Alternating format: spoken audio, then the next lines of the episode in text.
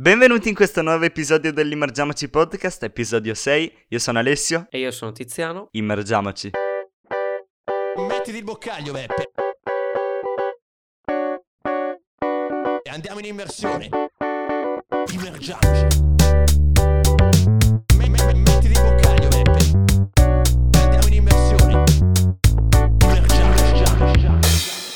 Bene, bene, bene, eccoci qui anche questa bella settimana di fine marzo. Tiziano, come sempre, ti domando di cosa parliamo oggi. Non c'è troppissimo da parlare, però comunque ci soffermeremo un po' di più sugli argomenti, sulle vostre domande. Tiziano, dai, facci un po' sapere di quello che parleremo oggi. E hai detto bene, Ale. Oggi non, non abbiamo tantissime cose. Abbiamo visto che c'è la pausa per le nazionali e quindi abbiamo poche robe da cui parlare. Però quelle cose di cui parleremo eh, le argomenteremo bene e vi risponderemo appunto ad alcune domande. Eh, inizieremo ovviamente, come ho appena detto, con la risposta alle domande. Eh, f- daremo i nostri pareri sulle partite, quelle più importanti. Eh, analizzeremo la partita dell'Italia contro l'Irlanda del Nord che si è giocata qualche giorno fa. E poi daremo un pronostico, un- una nostra idea su Italia-Spagna che giocheranno stasera, sabato, ehm, contro mm, degli Under 21, insomma. Eh, daremo il pronostico, voi ovviamente saprete già com'è finita la partita.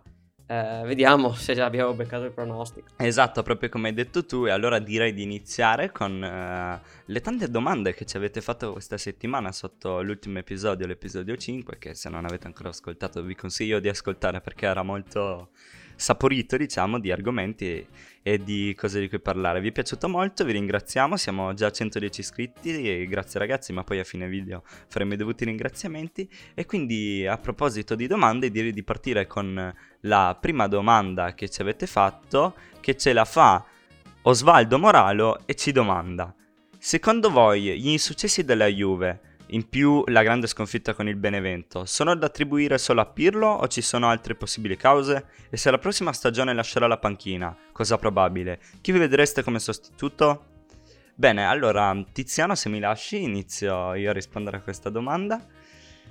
Allora, ehm, la sconfitta con il Benevento è assolutamente arrivata in modo inaspettato, neanche noi ce l'aspettavamo, infatti avevamo dato come vincitore e vincitrice quasi assicurata alla Juventus e il Benevento riesce a spuntarla in modo incredibile, ho l'immagine ancora di, in testa di Pippo Inzaghi e il suo staff e i giocatori che festeggiano come matti per una vittoria che era tutto tranne che aspettata.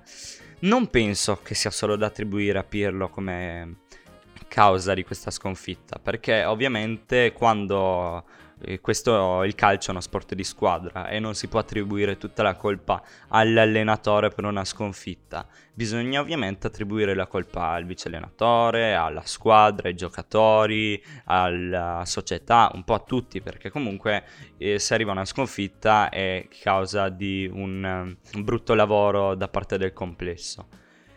Secondo me è probabile che Pirlo lascerà la panchina, anche se Nedved eh, smentisce la probabilità, loro vogliono continuare a quanto pare ai piani alti della Juventus con eh, questo progetto, che è comunque un progetto di rinnovo, quello della Juventus, ed è un progetto ambizioso che secondo me non vede al centro come protagonista Cristiano Ronaldo perché un progetto di rinnovo non lo puoi fare con un giocatore come Ronaldo che ovviamente vuole vincere subito visto che anche a una certa età, non che sia vecchio però comunque non è al eh, pieno della sua carriera.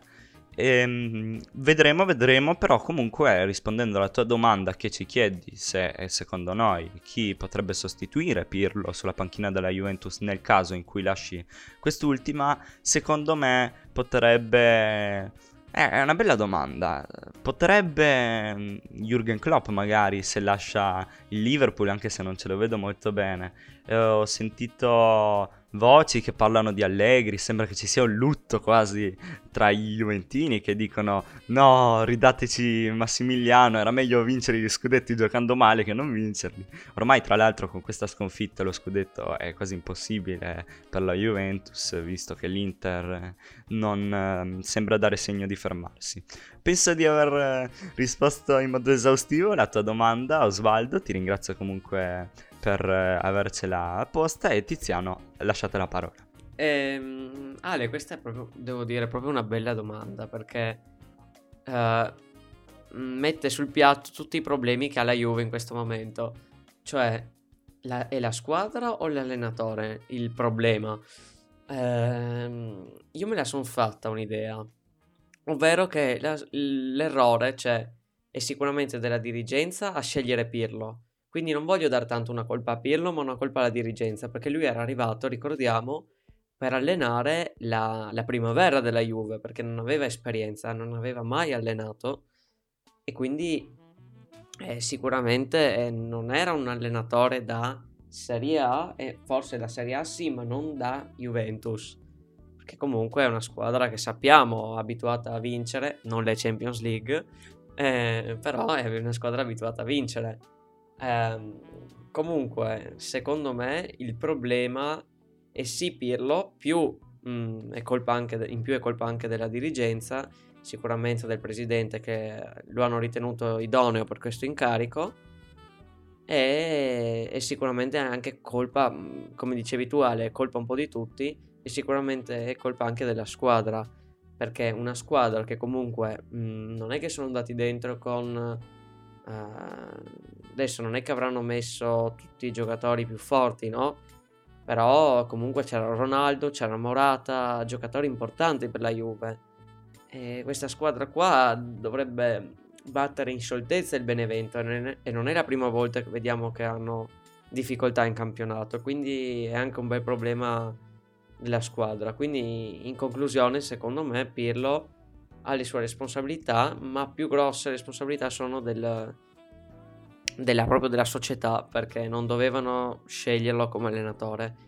E, e si lascerà la panchina, eh, come io ho visto Nedved ha detto non la lascerà, però aveva detto così anche su Sarri l'altro anno che non la lascerà perché era un progetto, però alla fine sappiamo tutti come è andata a finire. E, quindi secondo me la lascerà, non la lascerà, diciamo che, che gliela faranno lasciare, ecco. E io non saprei, come dicevi tu Ale, secondo me Allegri, sì è vero, si lamentavano del gioco, però i risultati arrivavano, le coppe, Coppa Italia, Supercoppa e campionato arrivavano praticamente ogni anno. E magari la Champions non era mai, non sempre si arrivava in fondo, soprattutto negli ultimi anni, ma il gioco, il gioco non era il massimo, però i risultati c'erano, non ci si poteva lamentare. Adesso, secondo me, Allegri io, io lo vedo come possibile sostituto. Lo vedo mm, in vantaggio in confronto agli altri perché Klopp, secondo me, non andrà via dal, dal Liverpool. eh, vedendo il momento, secondo me non lo manderanno via perché hanno grandissima stima per lui e credono in lui come allenatore. Quindi no, per me adesso un allenatore che mi viene in mente è solo Allegri. E secondo me darebbe una bella carica alla squadra tornando. A me piacerebbe molto comunque vedere Allegri, non sono juventino ma mi piace tantissimo come allenatore già dai tempi del Milan. Eh, secondo me è stato trattato male, è stato trattato male un po' dai tifosi juventini perché comunque eh, adesso non ho davanti bene i suoi risultati, però due finali di Champions League, molteplici scudetti, Coppa Italia, Supercoppe italiane. È un grande allenatore e questo non è da mettere in dubbio e mi dispiace un po' vederlo senza nessuna squadra sotto il suo controllo. Passando poi alla prossima domanda, abbiamo Lorenzo Ippoliti che ci chiede: Secondo voi chi retrocederà in Serie B e chi verrà promosso in Serie A? Questa è una domanda molto interessante e visto che prima ho iniziato a rispondere io, Tiziano, ti do la parola. Che ne pensi? Secondo te chi passerà? Chi retrocederà? Allora, ehm, devo dire che sulla Serie A mm, ho una mia idea. Invece la Serie B devo ammettere che sì, guardo i risultati, però le partite non le guardo. Eh, ovviamente rispetto il campionato perché part- alcune partite sono, si vede anche dal risultato e si vede anche dalla- dalle persone che la guardano che dicono che comunque ci sono delle partite molto interessanti, molto belle. Comunque un campionato di livello. Eh, però mm, non la guardo sinceramente perché per mancanza di tempo più che altro. Eh, però questa Serie B eh, vede un Empoli primo eh, a 7 punti sul Lecce. E un Empoli che forse tornerà in Serie A dopo essere stato retrocesso quel famoso anno con quel gol di Keita Baldè. Eh, secondo me l'Empoli potrebbe tornare in Serie A perché comunque è una squadra che negli ultimi anni aveva esperienza, sta facendo vedere in Serie B di essere superiore a tante altre e si vede anche, mh, ci sono varie squadre e sono tutte attaccate. La situazione è veramente bella perché è una corsa alla promozione, potremmo dire. Ci sono Lecce, Salernitana e Monza e Venezia che sono tutte attaccate. Nel, nel giro di tre punti ci sono quattro squadre. Eh, e quindi secondo me se la possono gi- giocare ovviamente anche Cittadella, Spal, Chievo, eh, che sono, sono rispettivamente sesta, settima e ottava in campionato e hanno pochissimi punti dal Lecce seconda, quindi è tutto, si può ribaltare la situazione. Posso, guarda, io ti dico, l'Empoli andrà secondo me sicuramente in Serie A e ci andrà anche, non credo il Monza, perché devo dire che il Monza mi ha deluso. Dopo Ale voglio sapere quello che, che pensi tu del Monza, perché comunque secondo me hanno una squadrona, perché hanno una squadrona, hanno soldi, perché il presidente Berlusconi è sicuramente, prendendo la società, sicuramente ha influito sui, sulle entrate e, e diciamo che sono rimasto deluso. Io pensavo in una... cioè deluso insomma. È anche normale che una squadra dalla Serie C non passi subito in Serie A dopo il primo anno in Serie B. Però insomma una squadra con quei giocatori do- sarebbe dovuta passare, ecco. Ehm, la Salernitana è una squadra che non conosco invece, non, proprio non l'ho mai vista giocare, non so come giochino. E per me passano in Serie A Empoli, mm, Lecce, sicuramente anche il Lecce, e per me me la sento anche il Venezia.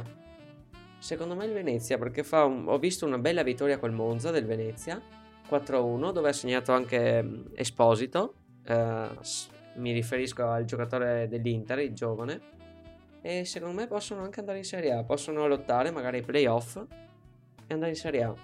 Ale, mi dici cosa ne pensi tu del, del Monza, di questa squadra qua? Guarda, secondo me il Monza poteva fare molto meglio. Ha un po' deluso le aspettative, giustamente come hai detto tu, perché il budget è, è superiore eh, rispetto alle altre squadre che si trovano in Serie B. Anche i giocatori sono migliori, hanno esperienza anche in competizioni maggiori.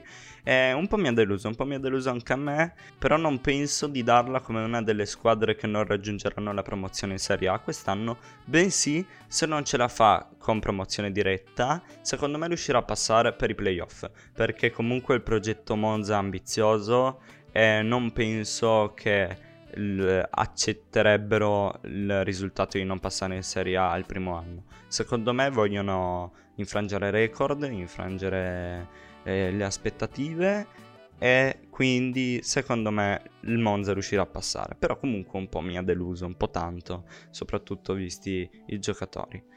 Secondo me poi eh, l'Empoli e Lecce riusciranno a continuare così, tra l'altro un Empoli da record perché come sappiamo ehm, sta facendo anche dei record in Europa se non sbaglio di vittorie consecutive di gol. E molto molto mm, buono l'Empoli di quest'anno, vedremo se il prossimo anno se riuscirà a raggiungere la promozione, vedremo se anche il prossimo anno eh, dimostrerà questo calcio e riuscirà a rimanere in Serie A. Il Lecce potrebbe giocarsela con la Salernitana per la promozione diretta, vedremo. Tiziano, poi il resto della domanda te lo lascio a te per poi dare anche il mio parere. Chi verrà retrocesso dalla Serie A alla Serie B? Eh, questa, questa è una buona domanda. Ehm, ho visto un crotone. Posso fare questo così? Parlo un attimo del crotone. Ho visto un crotone che ha voglia, secondo me, di essere promosso. Perché comunque, e comunque c'ha i giocatori. Diciamo, non ha una gran squadra. Però è, è- ultimamente è portato avanti da giocatori come un As che si sta, mh, si sta dimostrando un gran giocatore proprio eh, a livello proprio di essere titolare, magari anche titolare nel Napoli. Peccato che ovviamente abbiano anche altri giocatori, no? Il Napoli molto forti, quindi non so quanto potrebbe giocare. E anche un giocatore come Simi. Stanno trascinando la squadra. Trascinando, diciamo, fra, fra virgolette, perché comunque abbiamo visto che stanno arrivando tante sconfitte ultimamente. Però ho visto che la volontà c'è. Mm, la volontà c'è perché comunque si vede diciamo che più volte sono andati in, vantaggio e dopo hanno finito per perdere. Ehm, quindi diciamo che è un'annata... Allora, sicuramente è la squadra forse quella più scarsa, scarsa fra virgolette, dai. È la squadra che ha i giocatori meno forti. Ehm, e quindi secondo me retrocederà sicuramente, sicuramente. Anche se comunque hanno cambiato allenatore, c'è molta voglia, però non, non credo che ce la facciano. Si- mh, lo dimostrano anche le, le partite con la Lazio e col Bologna, in cui erano partiti benissimo e poi hanno, hanno perso, soprattutto col Bologna. Un'altra squadra che retrocederà, e questa lo dico a malincuore, lo dico a malincuore, perché non, veramente non, non me l'aspettavo quest'anno, non me l'aspettavo. Secondo me retrocede il Parma quest'anno. E mi dispiace per giocatori come mm, per esempio Zirkzee che ovviamente è in prestito, però pensavo facesse qualcosa di più. Pellè che pensavo giocasse di più. Eh, ovviamente Kurtic anche, Kurtic e Kuczka che sono due giocatori che ci mettono sempre dell'oro quando giocano, due grandi centrocampisti. E, e un'altra squadra che retrocederà, secondo me, non sarà il Torino. Il Torino, secondo me, si salva. In qualche modo, giuro, non lo so come, però si salva. Eh, anche secondo me trascinato da un gran Belotti. Secondo me Belotti farà un gran finale di stagione. E, e secondo me è una squadra che retrocederà. Io, io sarei per dire il Cagliari, però non, non voglio dirlo. Quindi io dico che retrocede. Eh, che lo Spezia ha tanti punti. Forse retrocede il Cagliari. Quindi per me è così, rimane così la classifica. Crotone, Parma e Cagliari ultime restano così. Forse se la giocano col Torino, ma quelle rimangono. E io ti ribalto un po' la situazione. Perché secondo me il Cagliari si salverà. Per il Crotone e il Parma rimango sulla stessa idea. Secondo me il Crotone, nonostante adesso un attimo... Ma non, non mi viene neanche da dire che sta migliorando la situazione perché ha vinto solo col Torino. E il Crotone ormai deve pensare all'anno prossimo. L'avevo detto anche in qualche puntata precedente, se non sbaglio. Secondo me il, il Crotone veramente non può neanche più sperare nel rimanere in Serie A. Un po' mi dispiace perché comunque qualche giocatore buono ce l'ha. Il Parma anche in crisi nera, non me lo aspettavo neanche io da quest'anno ed è un peccato perché come hai nominato tu giustamente ci sono dei grandi giocatori, eh, oddio grandi, dei buoni giocatori anche nel Parma che è un peccato ehm, che mm, magari rischino il prossimo anno di giocare in Serie B, poi vedremo di solito quando ci sono dei buoni giocatori nella squadra che viene retrocessa in Serie B vengono recuperati, però eh, bisognerà vedere ovviamente. E invece qua appunto come dicevo all'inizio del mio discorso su queste retrocessioni la ribalto un attimo perché secondo me il Torino che non mi sta piacendo per niente la formazione Granada quest'anno retrocederà e eh, ti dico che anche Bellotti si troverà a lasciare Torino perché non è un giocatore che può giocare in Serie B secondo me Mm, veramente sarebbe assurdo. E secondo me il Torino non ce la fa il Cagliari ce la fa ma il Torino no perché il Cagliari un minimo ci, ci sta provando comunque ha pareggiato con la Sampdoria ha vinto con il Bologna ha vinto con il Crotone adesso ha perso con la Spezia e la Juventus però invece il Torino secondo me male malissimo ha perso con il Crotone ha perso con l'Inter ha, ha vinto col Sassuolo però ha perso con la Sampdoria non mi piace per niente il Torino quest'anno. Hanno, Ale, hanno quelle partite che dovrebbero essere decisive, quelle proprio con le squadre che sono sopra di loro, no? Eh, che servirebbero a prendere punti e quelle là non riescono a chiuderle. Ma non solo con un pareggio, non riescono neanche a vincere né a pareggiare, ma proprio perdono. Mi dispiace per due squadre, due squadre mi hanno deluso quest'anno, anzi tre, però due ehm, sono Cagliari e Torino proprio. E, pa- e anche il Parma mi ha deluso, però il Parma non ha questa squadra, cioè sì è una buona squadra, però non eccezionale. Però Torino e Cagliari mi hanno deluso perché comunque le squadre ce l'hanno, la squadra ce l'hanno, cioè i giocatori ce li hanno, non sono squadre da retrocessione. Eh, secondo me mi dispiace perché sono squadre che comunque è da qualche anno che sono sempre in Serie A, che magari prima soprattutto il Cagliari faceva Serie A, Serie B, Serie A, Serie B Invece adesso si era consolidato comunque il posto in Serie A. Mm, non, ho, non, hanno fatto particolari cessioni, anzi hanno avuto un giocatore come Nainggolan indietro dall'Inter e quindi boh, io pensavo di essere una scossa, invece non, non l'ha fatto e quindi sì, sono molto deluso da queste due squadre. Quindi per me retrocede uh, il, il Cagliari, invece per te Ale retrocede il Torino. Esattamente, rimanendo sul tema retrocessioni, per poi passare alla domanda successiva, vorrei fare i miei complimenti al Genoa. Perché secondo me il Genoa si aspettavano tutti che venisse retrocesso. Perché visti gli ultimi due anni, un po' la salvezza all'ultima giornata. Oh, niente da dire, cioè comunque una tredicesima posizione, non è, non è una zona Europa, però comunque no, non è là in fondo.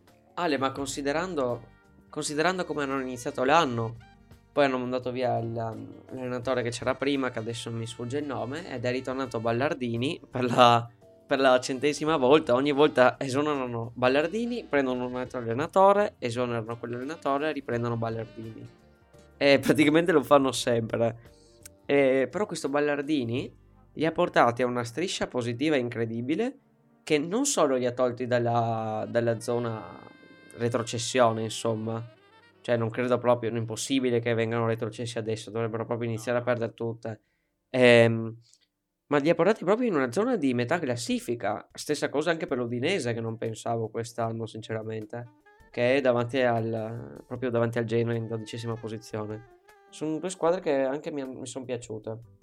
Sì, appunto volevo proprio arrivare a fare i complimenti al Genoa che ha proprio ribaltato le aspettative e appunto sempre in questo tema e le neopromosse che erano quest'anno Spezia e Benevento comunque sono a un attimo di distanza dalla zona retrocessione. E anche questo c'è da fare complimenti alle due neopromosse perché non è facile, non è facile riuscire a rimanere in Serie A.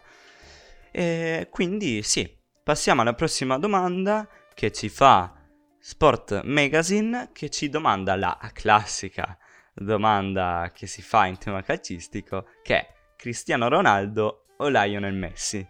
È una domanda che sembra classica, facile, però non lo è, non lo è. E, ehm, e mi sento di iniziare io, dai. Allora, Cristiano Ronaldo e Lionel Messi.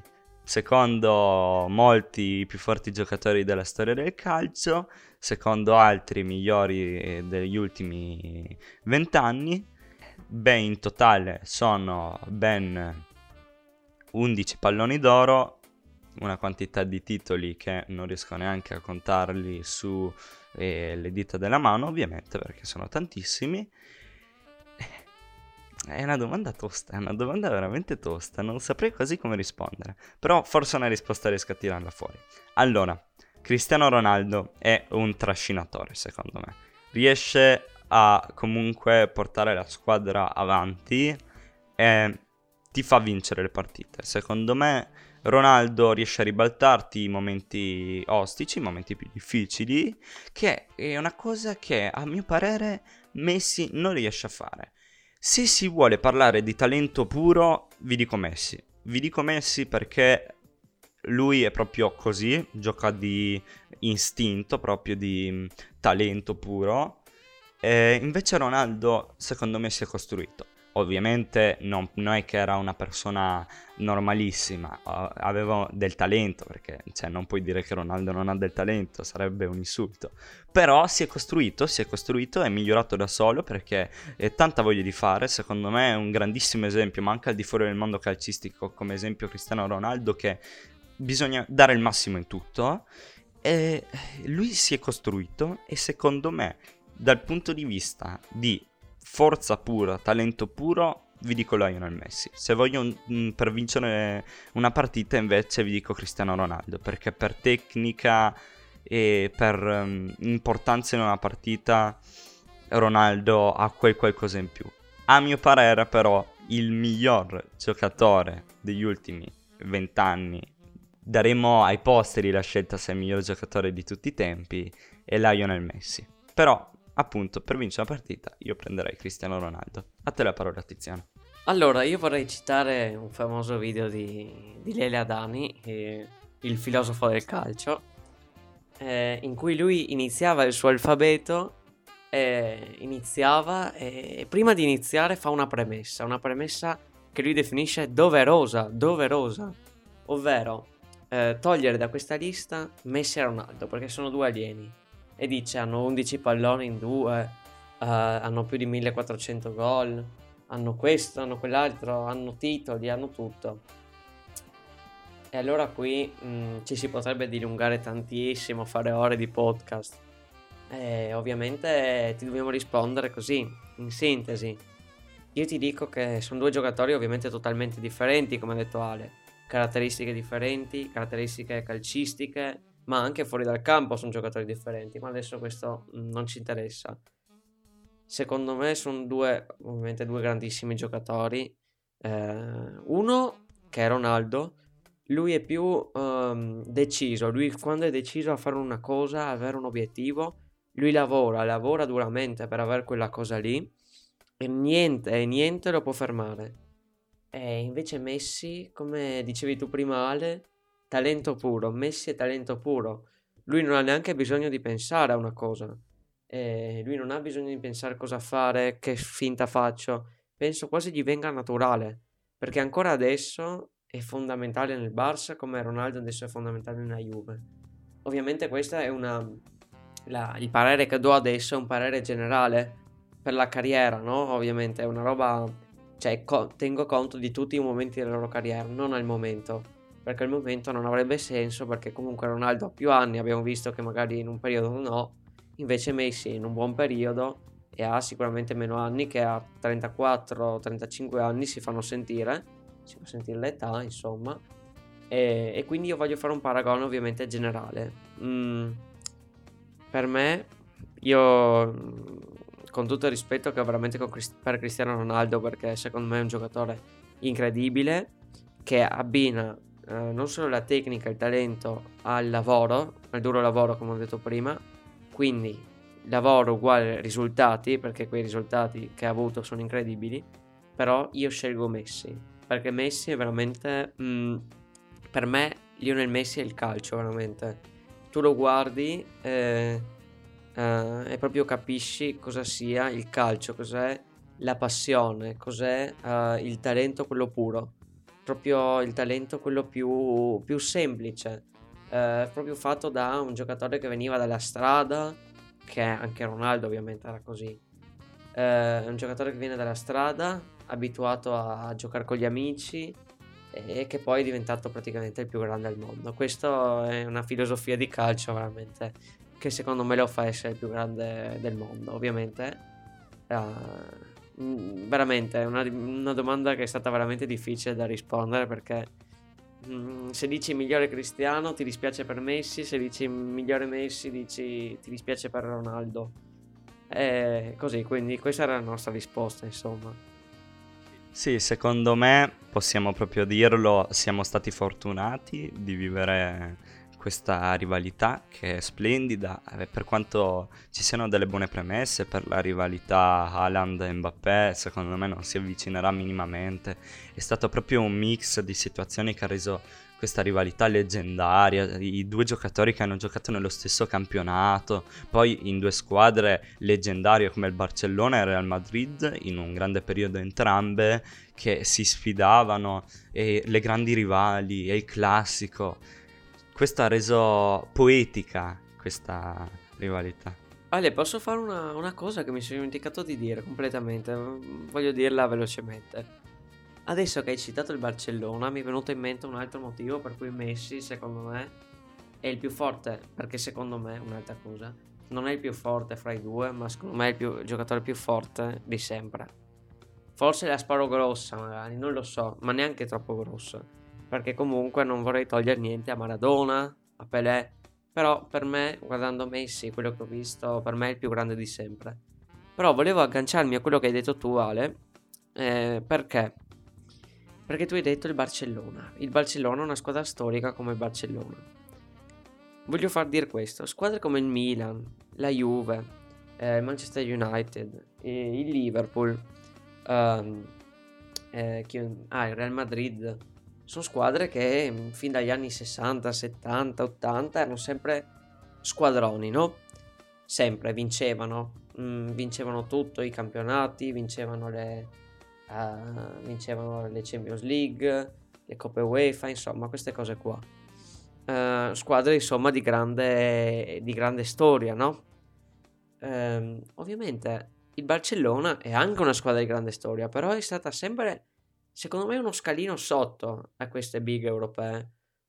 Mm, soprattutto nel campo europeo, perché secondo me il Barcellona, quello che conosciamo adesso, con quel gioco, cioè che conosciamo adesso, degli ultimi anni, diciamo con Xavi, Iniesta, Busquets, eh, Messi, questi giocatori qua, noi conosciamo il Barcellona con quel gioco lì, che adesso si, posso dire che si sta, si sta rivedendo, che il Barcellona lo sta un attimo, mm, lo sta un attimo riprendendo, insomma, nelle ultime partite.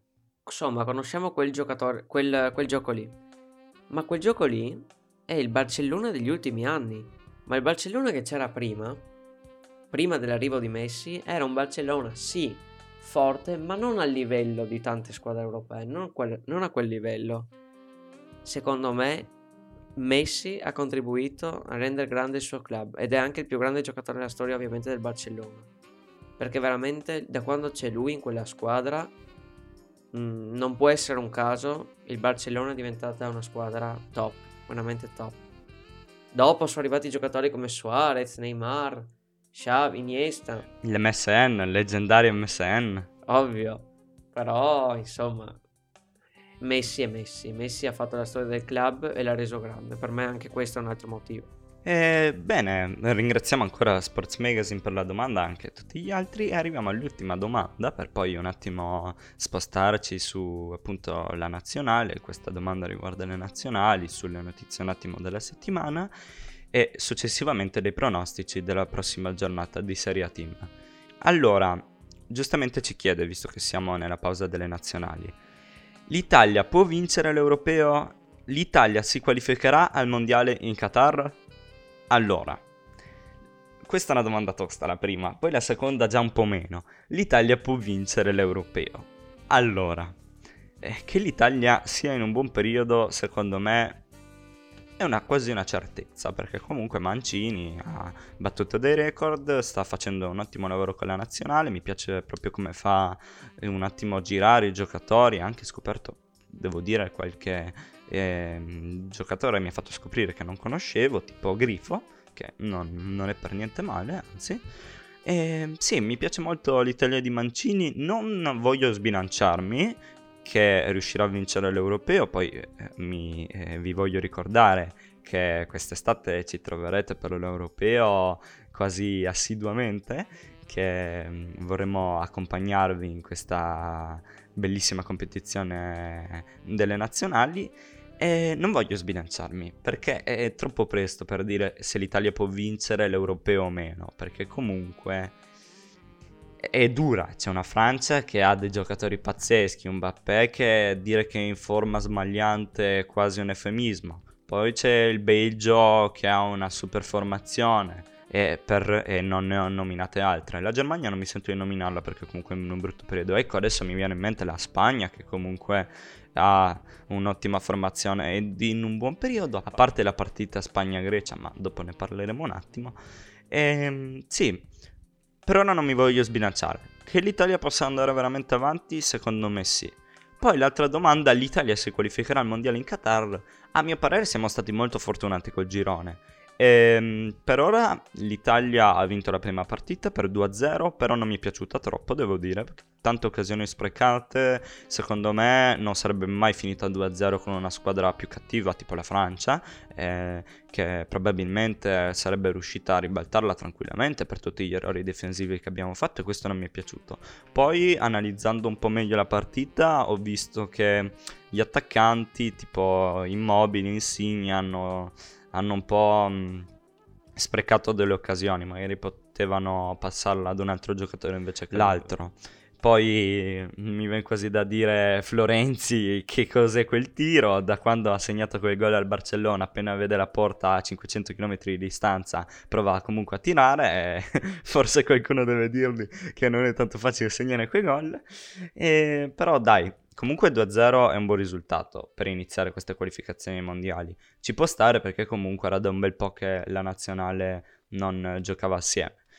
Secondo me questa nazionale si qualificherà abbastanza tranquillamente ai mondiali di Qatar e può fare bene, però eh, non mi voglio sbilanciare neanche qui. Tiziano, te la parola. Ehm, beh, sicuramente mm, è una squadra molto interessante questa.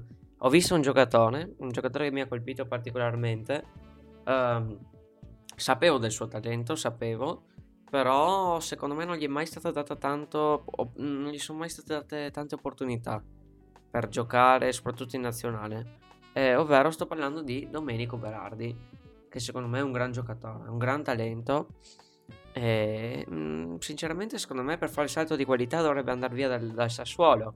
Niente da togliere il Sassuolo, però comunque non capisco perché tante squadre. Non so, mi sembra quasi che non lo cerchino. Non, non so, forse non, non- non ci sono mai delle persone, delle squadre che si sono mai interessate. Forse sfortuna, perché secondo me è un giocatore migliore di, di tanti altri che sono andati in squadre top e hanno fallito. Eh, lo dimostra anche la partita che ha fatto con l'Irlanda del Nord. Eh, ha messo giù dei palloni benissimo, ha fatto dei lanci, ha fatto anche il gol, un bellissimo gol sul primo, sul primo palo. Ehm, e sicuramente è è un giocatore che mi ha stupito. Quindi io ti dico, in questo, in questo mm, europeo mi aspetto di vedere tante, tanti giovani, spero. Eh, perché secondo me la difesa va bene Chiellini perché lo vedi che è un giocatore di esperienza, molto forte, ma secondo me deve essere cambiato Bonucci. Bonucci non ne ha fatta una giusta contro l'Irlanda del Nord. Eh, cioè, oddio, mm, ha sbagliato tanti passaggi, ha sbagliato tante cose. E anche Donnarumma ha sbagliato, però mm, niente, cioè, ovviamente Donnarumma lo conosciamo tutti. È un grandissimo portiere. Mm, ovviamente dicevo Bonucci deve essere cambiato per me con Bastoni o con Mancini, Acerbi indifferente eh, ma non lo vedo più Bonucci è già anni che lo vedo sempre più ma a dare sensazioni di svogliato ma non è svogliato è semplicemente calato è molto calato. Eh, quindi io rispondo a questa domanda l'Italia può vincere l'europeo? sicuramente.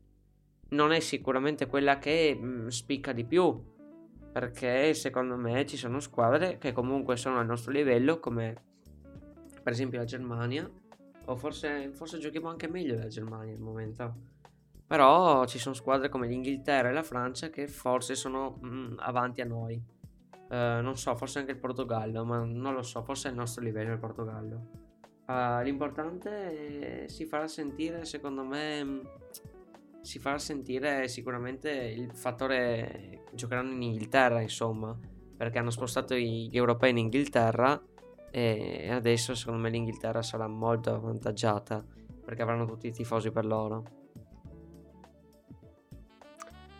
E, e sì, insomma, questi tifosi, perché sappiamo benissimo il periodo del Covid e sappiamo che negli stadi entrerà- non potranno esserci grandi spostamenti fra paesi di tifosi e quindi prevalentemente ci saranno solo tifosi inglesi e quindi penso che questo sarà una cosa che svantaggerà molte squadre.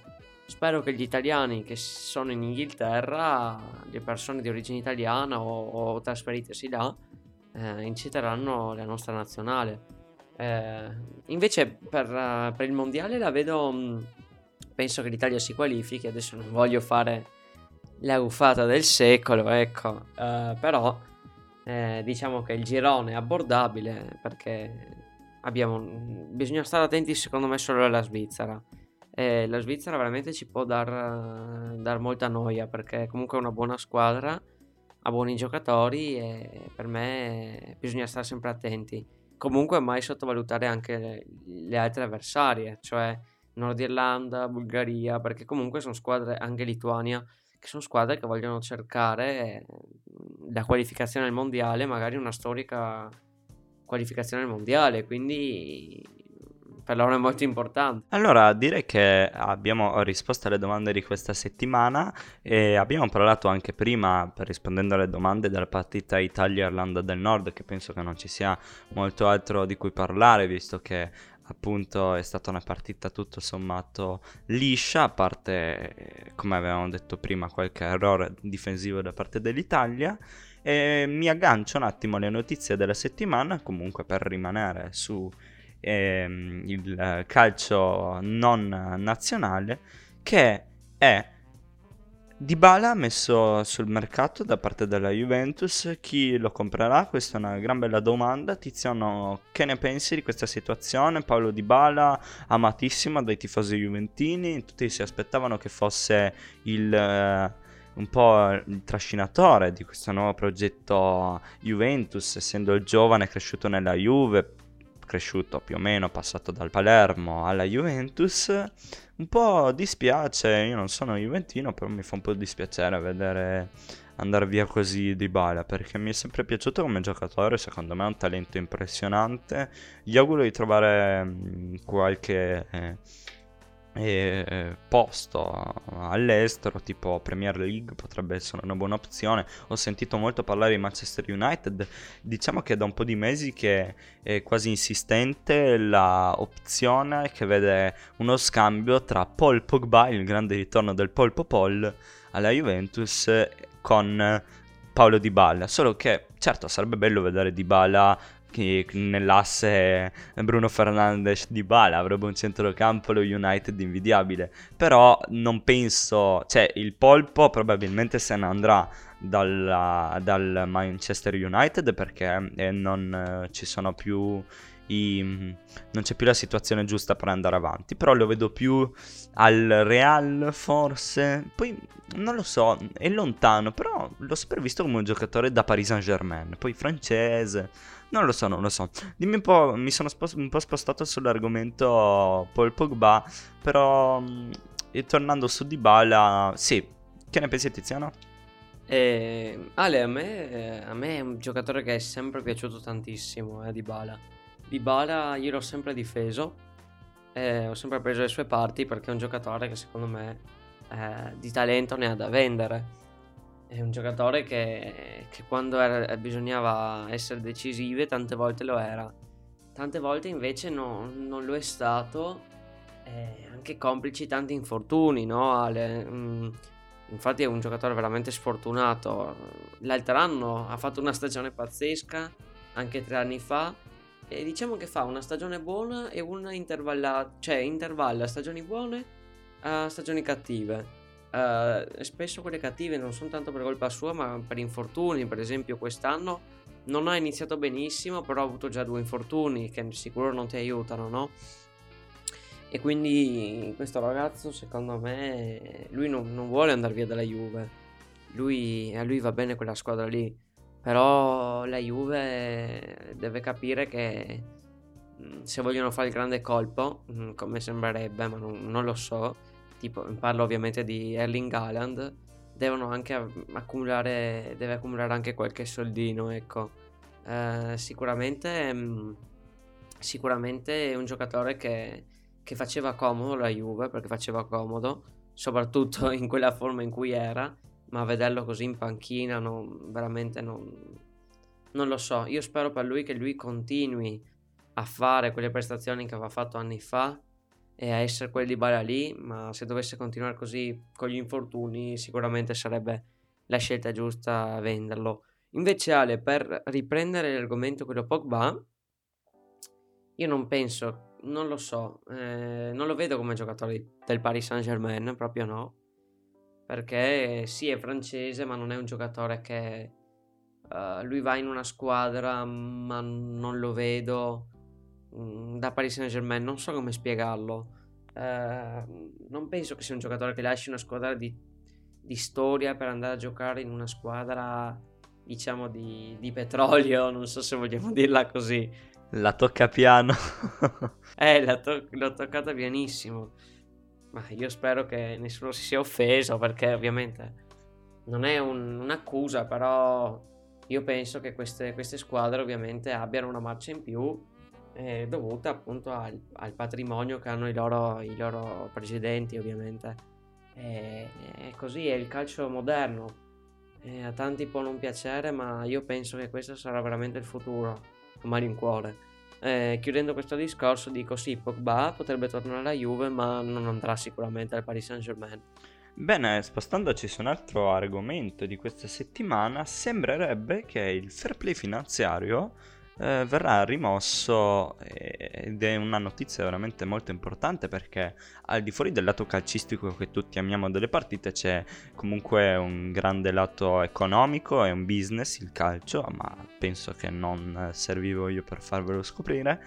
Ehm, e, e, quindi sì, il fair play finanziario, per chi non sapesse che, fo- che cosa fosse, era un, uh, un... è, perché ancora non è del tutto sicuro, un uh, cap, diciamo, che è di 300 milioni di euro che le società non potevano spendere più di questo cap per il mercato. Cosa significa? Che non è che se per esempio, ritornando a prima, il Paris Saint Germain che ha miliardi di, ehm, di budget vuole comprare tutti, non può comprare a 200 milioni Ronaldo, 200 milioni Messi, a 200 milioni Neymar e Hollande, tutti in un mercato, ovviamente perché renderebbe il calcio estremamente squilibrato uccidendo eh, i team eh, un po' mi- minori che non hanno il budget di queste grandi squadre, grandi società. Ale, Ale mi, verrebbe, mi verrebbe da dire che lo, forse vogliono togliere questo budget, tu hai detto, eh, questo budget se non ci fosse, questo budget, scusate, questo fair play finanziario, se non ci fosse il calcio sarebbe rovinato. Però diciamo che ultimamente è stato molto discusso perché, perché secondo me certe squadre eh, ne stanno approfittando comunque. Vediamo il City qualche anno fa, no, anzi due anni fa, un anno fa, adesso non mi ricordo, che era stato tirato fuori dalle coppe proprio perché avevano speso troppo non ci ho capito un granché di quella faccenda perché mh, mm, secondo me la UEFA ha agito nel suo interesse, cioè di avere una squadra molto forte in Champions League e, e lì non mi è piaciuto cosa hanno fatto sinceramente. E, e quindi io ti dico Ale, tu dici mh, mm, giustamente... Beh, comunque ha dei lati positivi e negativi come ogni cosa il fair play finanziario. Eh però sti lati negativi si sono già fatti secondo me sentire perché squadre come il City e il Paris che sono venute dal niente, da squadrette, da metà classifica o bassa classifica, comunque hanno fatto tanta strada. Ovviamente questo non vuol dire che certe squadre non debbano uh, diventare grandi, ma secondo me è più bella una squadra come l'Eister, venuta dalla Serie B, che vince il campionato e poi resta fra le grandi e, si compra, e ha giocatori, ha giovani, che vedere una squadra che si compra eh, mette 400 milioni sul piatto e si compra i giocatori più forti del mondo. Eh, ho visto che negli ultimi anni il Manchester City, negli ultimi 10 anni, ha speso circa un miliardo di, mm, un miliardo di, di sterline solo per comprare i difensori. E questa la dice lunga. Eh, sì, attualmente non abbiamo troppe notizie su come eh, verrà gestita la situazione, si parla di Superlega, però è una situazione abbastanza precaria questa del fair play finanziario, vediamo un attimo come proseguirà. Ovviamente nelle prossime settimane, nei prossimi episodi vi terremo aggiornati, che è il nostro compito. Un'altra notizia che gira, però questa è molto, molto un'ipotesi, sembrerebbe, la rimozione del fuorigioco, che penso che non andrà in porto un'idea del genere mai più. Mi pare un po' una follia, visto che senza fuorigioco credo che il calcio diverrebbe abbastanza ingestibile. E Ale, posso dirti la mia? Questa, questa cosa tu sti, ti stai riferendo a quella, che, quella roba che ha detto Van Basten, no? E che ha detto, non so, forse l'ha detto un po' così, ha detto che le partite sono un po' noiose e che rimuovendo il fuorigioco ci sarebbe una, sicuramente uno spettacolo maggiore, no? Allora io mi sono fatto un'idea su sta, su sta cosa qua, no? Ale, dopo mi dici cosa ne pensi tu. Ho visto tante occasioni di fuorigioco, e questa è una cosa che hanno detto in tanti, eh, dove il giocatore stava magari correndo e aveva il braccio in avanti, ok? Cioè proteso in avanti perché nella corsa, diciamo con le mani, è normale che, che le braccia vadano assieme al corpo. E guardando al VAR, uh, la sala VAR si è accorta che il braccio, non so, per esempio, era oltre al difensore. E questo non, non so se lo sanno tutti, vale anche come fuorigioco, non c'è solo il piede. Ovviamente in una serie minore dove non c'è il VAR mh, non si tiene neanche conto, diciamo. Però qui dove c'è il VAR e magari per un mignolo, per un mignolo, eh, ti danno fuorigioco. O anche parlando magari del piede, adesso andiamo un attimo di più nello specifico. Se tu hai il piede mezzo millimetro più avanti, il VAR riesce comunque a vederlo e ti dà fuorigioco. Ma allora la dici, non è uno sbaglio dell'attaccante, l'attaccante era in linea. È solo sfortuna che col VAR eh, va proprio a vedere il, il centimetro e allora lì sì che uno cade in fuorigioco. Allora a me verrebbe da pensare, non si potrebbe forse mettere una, mm, una specie di... non so come chiamarla, come una tolleranza, cioè tollero 5-10 cm il piede, non so, il piede dell'avversario può essere 10 cm più avanti di quello del... cioè non clamoroso, però magari se c'è, questa, se c'è un pezzo solo del piede più avanti, non è una roba clamorosa, si potrebbe anche lasciar giocare. Uh, ovviamente è una cosa che io dico, ma secondo me non cambieranno mai perché... Se, guarda, è esattamente proprio come la stavo pensando io. E secondo me forse la Van Basten l'ha tirata un po' grossa, perché comunque penso che ehm, togliere il um, fuorigioco sarebbe quella cosa un po' esagerata, che renderebbe il tutto un po' più, diciamo, incasenato, perché arriverebbero quanti gol a partita senza il fuorigioco, troppi. E proprio come dicevi tu, anche io ho pensato a questa diciamo, idea che sarebbe una tolleranza e secondo me renderebbe il tutto molto più interessante perché non è, non è un errore di un attaccante giustamente come hai detto tu essere col dito o con il mignolo e oltre l'altro giocatore. Secondo me con una tolleranza di 10-15 cm la cosa potrebbe essere molto più interessante eh? e sarebbe una buona idea. Poi ovviamente eh, noi non, non, abbiamo voce su questi argomenti, decide, decide, la UEFA, decidono le autorità diciamo del calcio e vedremo un attimo come si evolverà. Anche per me la situazione non cambierà perché comunque le regole più o meno sono sempre quelle, è difficile vedere uh, cambiamenti radicali.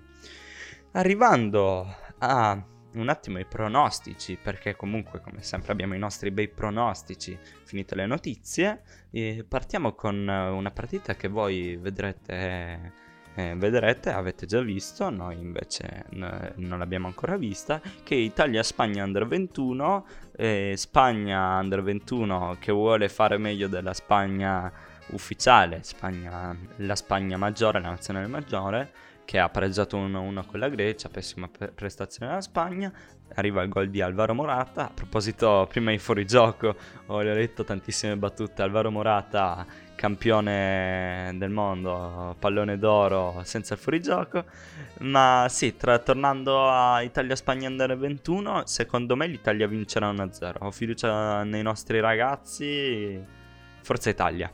E anche secondo me vincerà, vincerà e vincerà per 2-1 perché dopo il pareggio immeritato contro la Repubblica Ceca perché è una partita che si poteva vincere, però sono stati bravi comunque, diciamo un po' di sfortuna sull'autogol, quel rosso di Tonali che non ci voleva, eh, ovviamente hanno penalizzato la partita. Quindi secondo me cercheranno la, ri- la diciamo, diciamo una specie di rivincita e andranno a vincere secondo me 2-1 mh, mm, offrendo una bella, una bella prova. Bene, adesso direi di passare quindi alla Serie A che torna dopo la pausa delle nazionali, sabato 3 aprile, 29esima giornata di Serie A.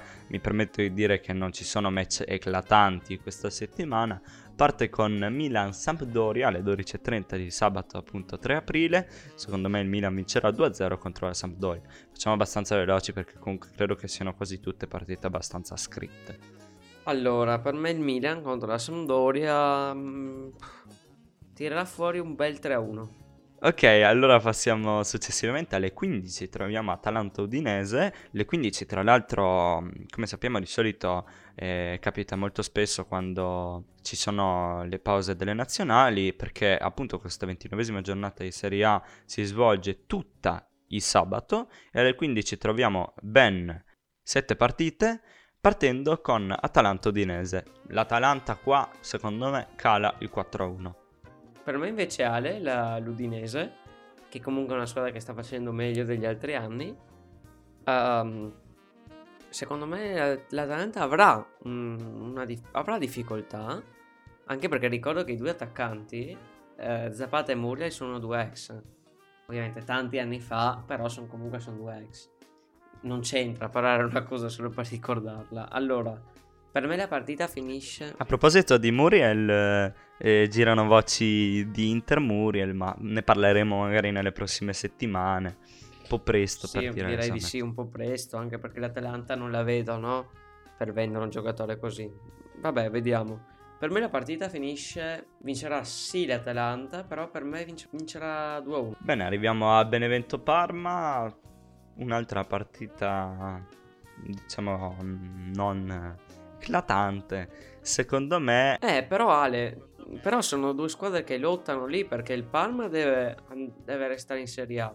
Invece il Benevento giocherà anche per prendersi un po' di punti sul Parma. Beh, sì, questo assolutamente, però comunque il Benevento è, è, come avevamo detto prima, un attimo più distanziato. Vabbè, certo, però devono iniziare a partire da queste partite qua perché sennò, sennò non ce la faranno mai. Eh, io sono, sai che io sono curioso per questa partita, forse, curio- forse la partita più curiosa perché veramente sono quelle partite che- in cui ci metteranno nel cuore i giocatori perché devono restare in Serie A e quindi sono partite importanti. Per me Ale finisce... eh, per me il Palma riesce a vincere. E vince per 1-0 col Benevento. Io invece ti dico 1-1, perché secondo me il Benevento mm, non riuscirà a imporsi, magari troppo felici per la vittoria contro la Juventus, eh, però no, non penso che riusciranno ad imporsi.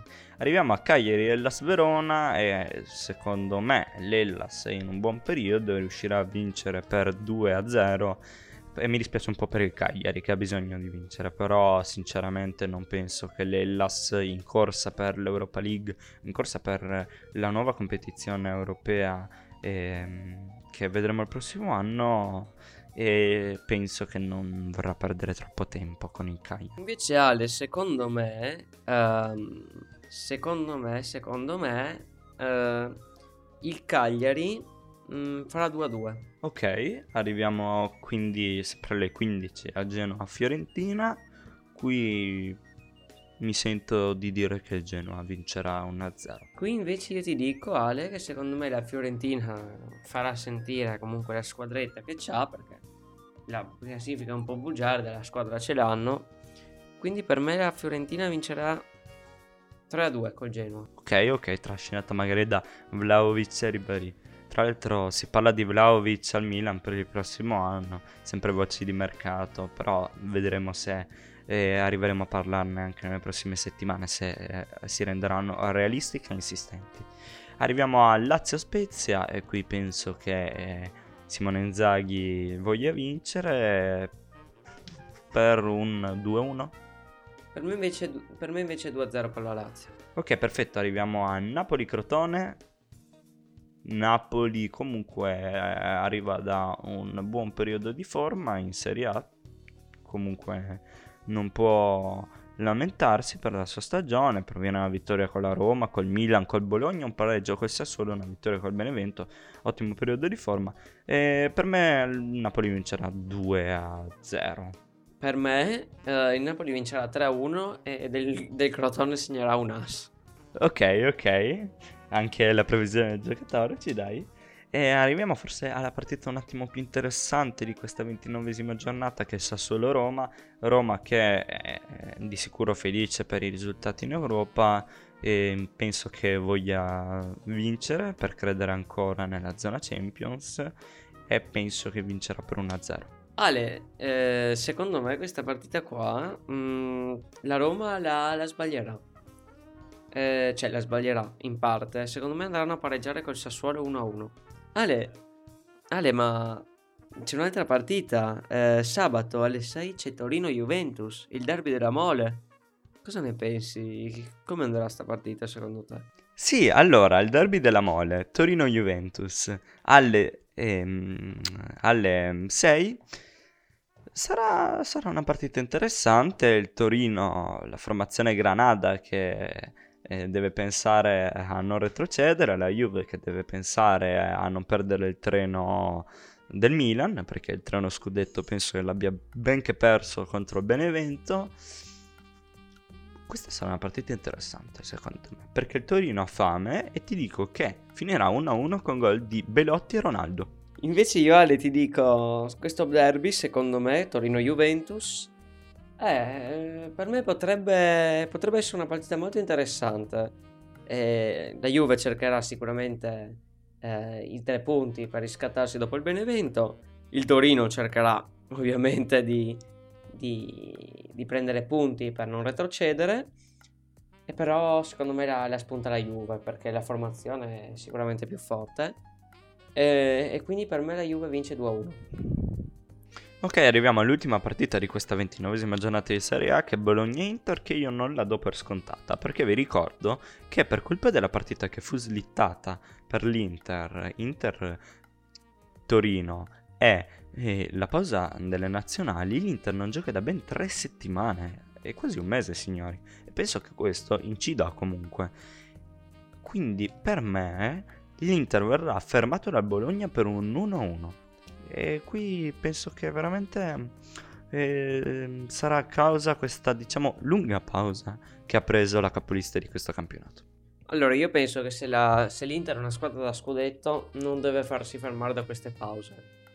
Quindi, secondo me, si vedrà un po', no? Qui, perché comunque loro vogliono assicurarsi lo scudetto, vogliono vincere sicuramente, quindi... Eh e qui devono vincere a Bologna. Non è una squadra, è una squadra che, che, ha un buon momento il Bologna, però una squadra come l'Inter non può permettersi di essere fermata, sicuramente non di perdere, almeno un pareggio. Quindi, quindi per me Bologna e Inter, non, l'Inter non la sbaglia, vince 3-1.